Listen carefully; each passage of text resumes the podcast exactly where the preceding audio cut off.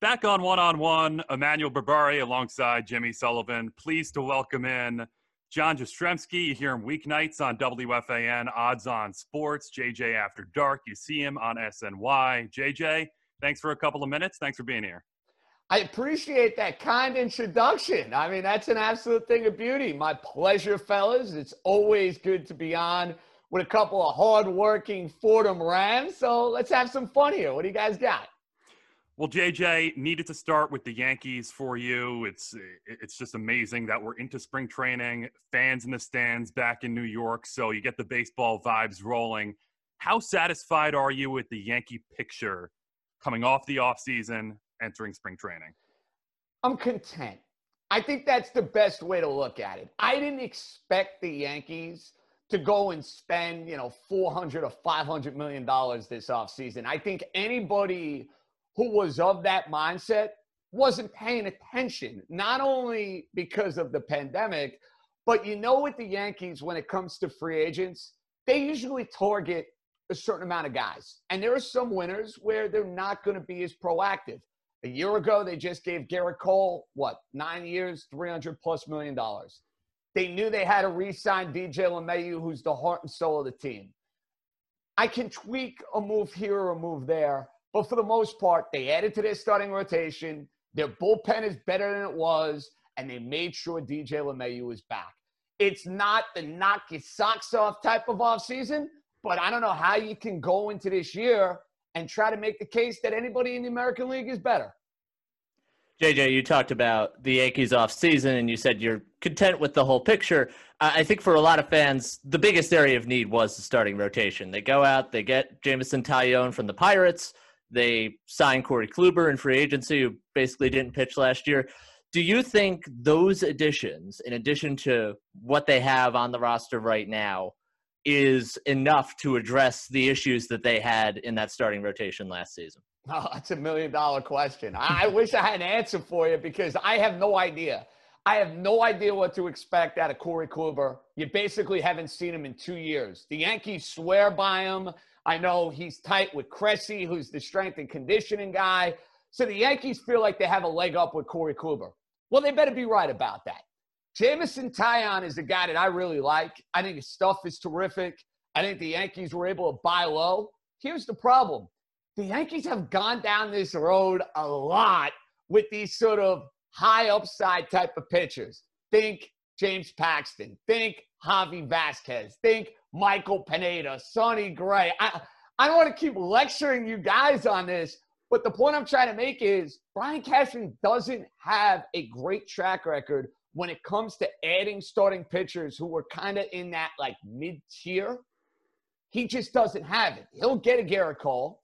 He'll get a C C Sabathia. But that mid-tier guy usually flops. But then you have Garcia, the return of Luis Severino.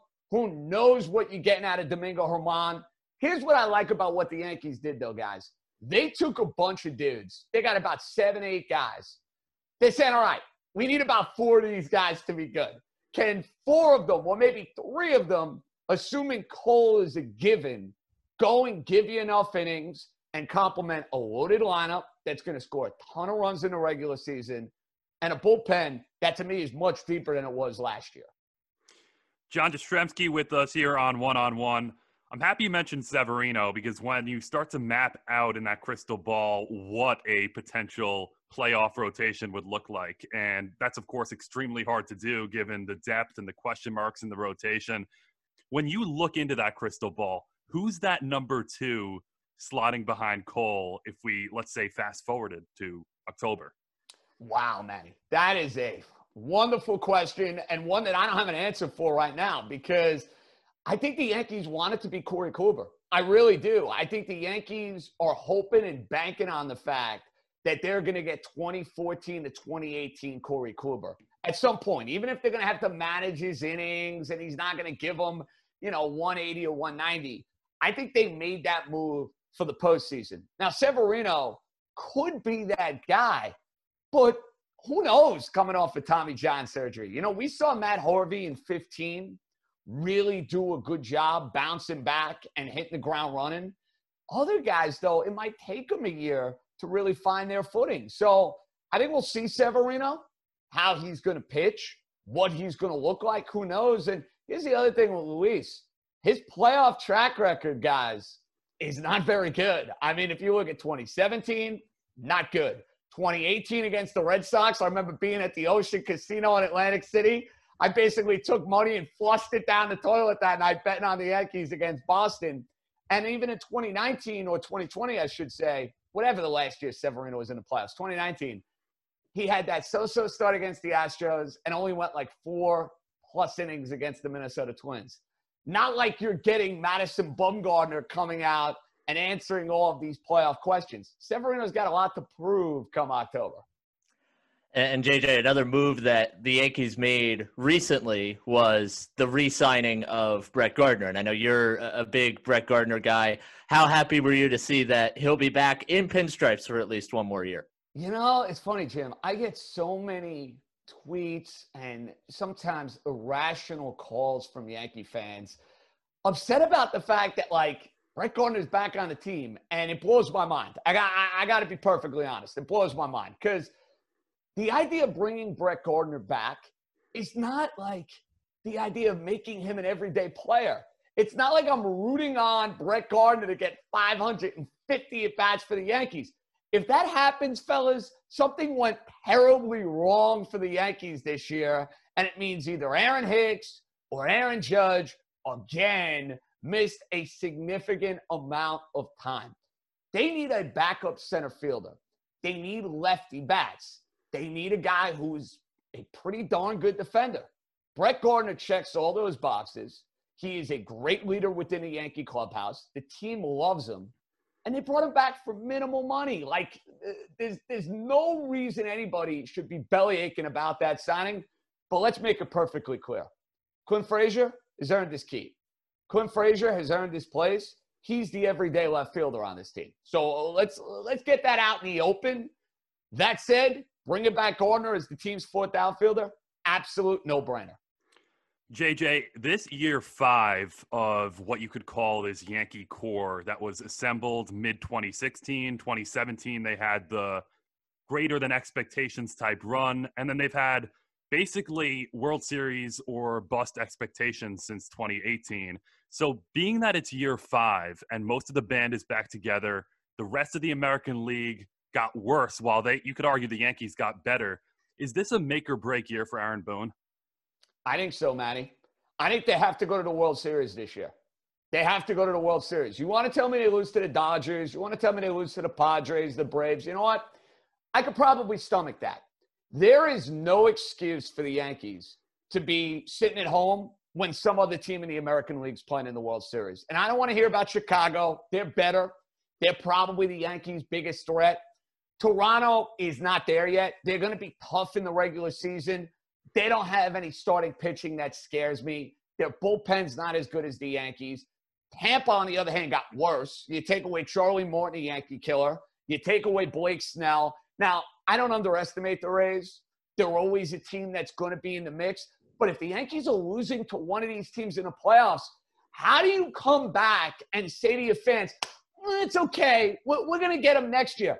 That doesn't work in New York City, guys. Like, you know, they've done that the last couple of years, and I don't want to sound like irrational because I'm not. I, I I have defended the organization. I've preached patience. You know, I wanted them to get more left-handed this offseason, but I heard Brian Cashman.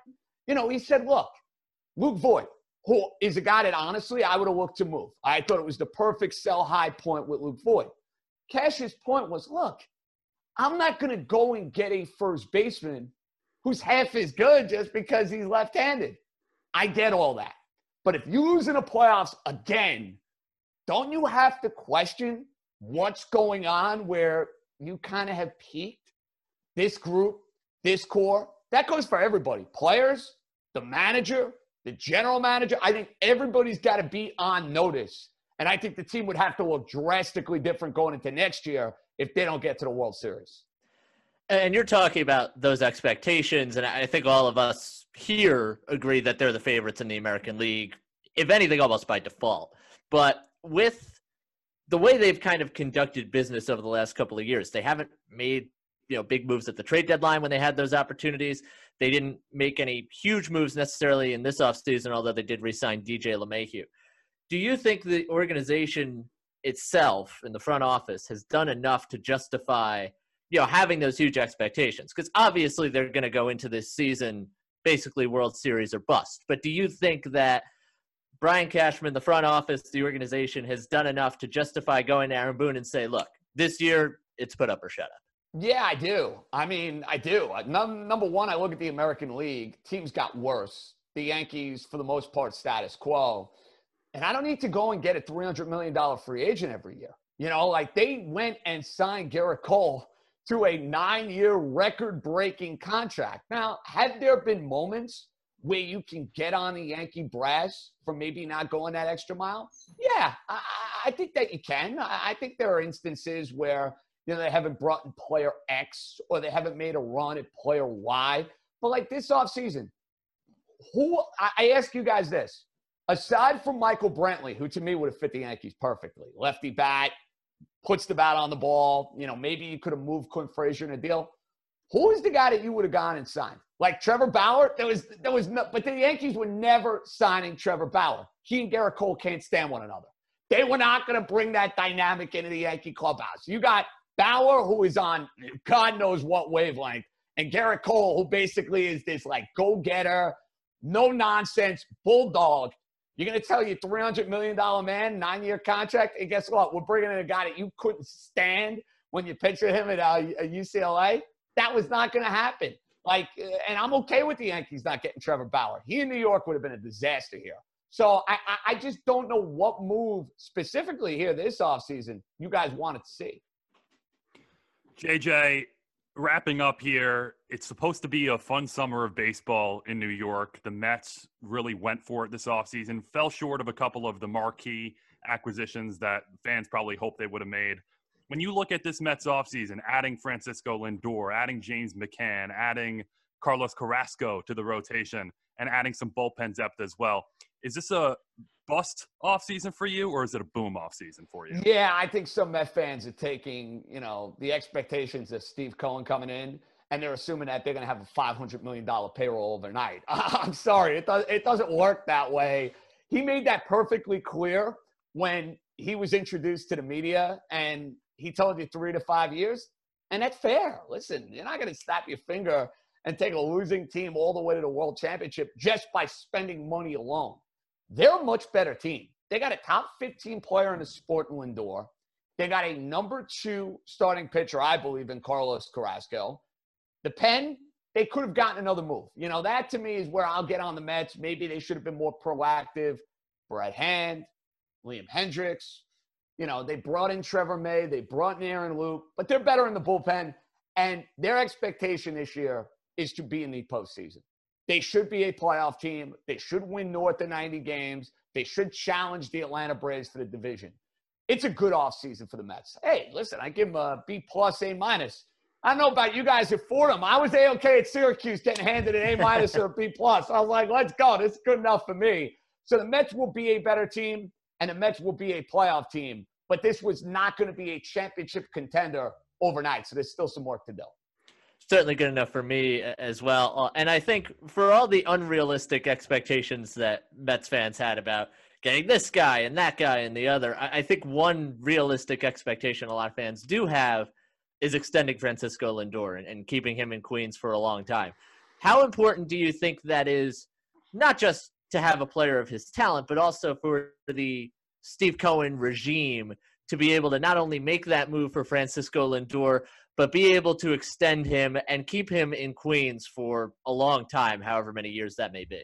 I guarantee that Francisco Lindor signs a long-term contract with the Mets. Guarantee. The only way it doesn't happen is if Francisco Lindor stinks this year, and all of a sudden your thoughts and what you believe in him as a player has dramatically changed. If he's the guy he was with the Cleveland Indians, which I think all three of us can assume at this point, the Mets are going to give him eight or nine years. They're going to pay him a boatload of money, and he is going to be the new face of the franchise. You know, DeGrom is the best player on the team, but he's a pitcher. He only is going to go out there one out of every five days. Lindor's that guy that, you know, You see him at shortstop. He should be leading off for this team.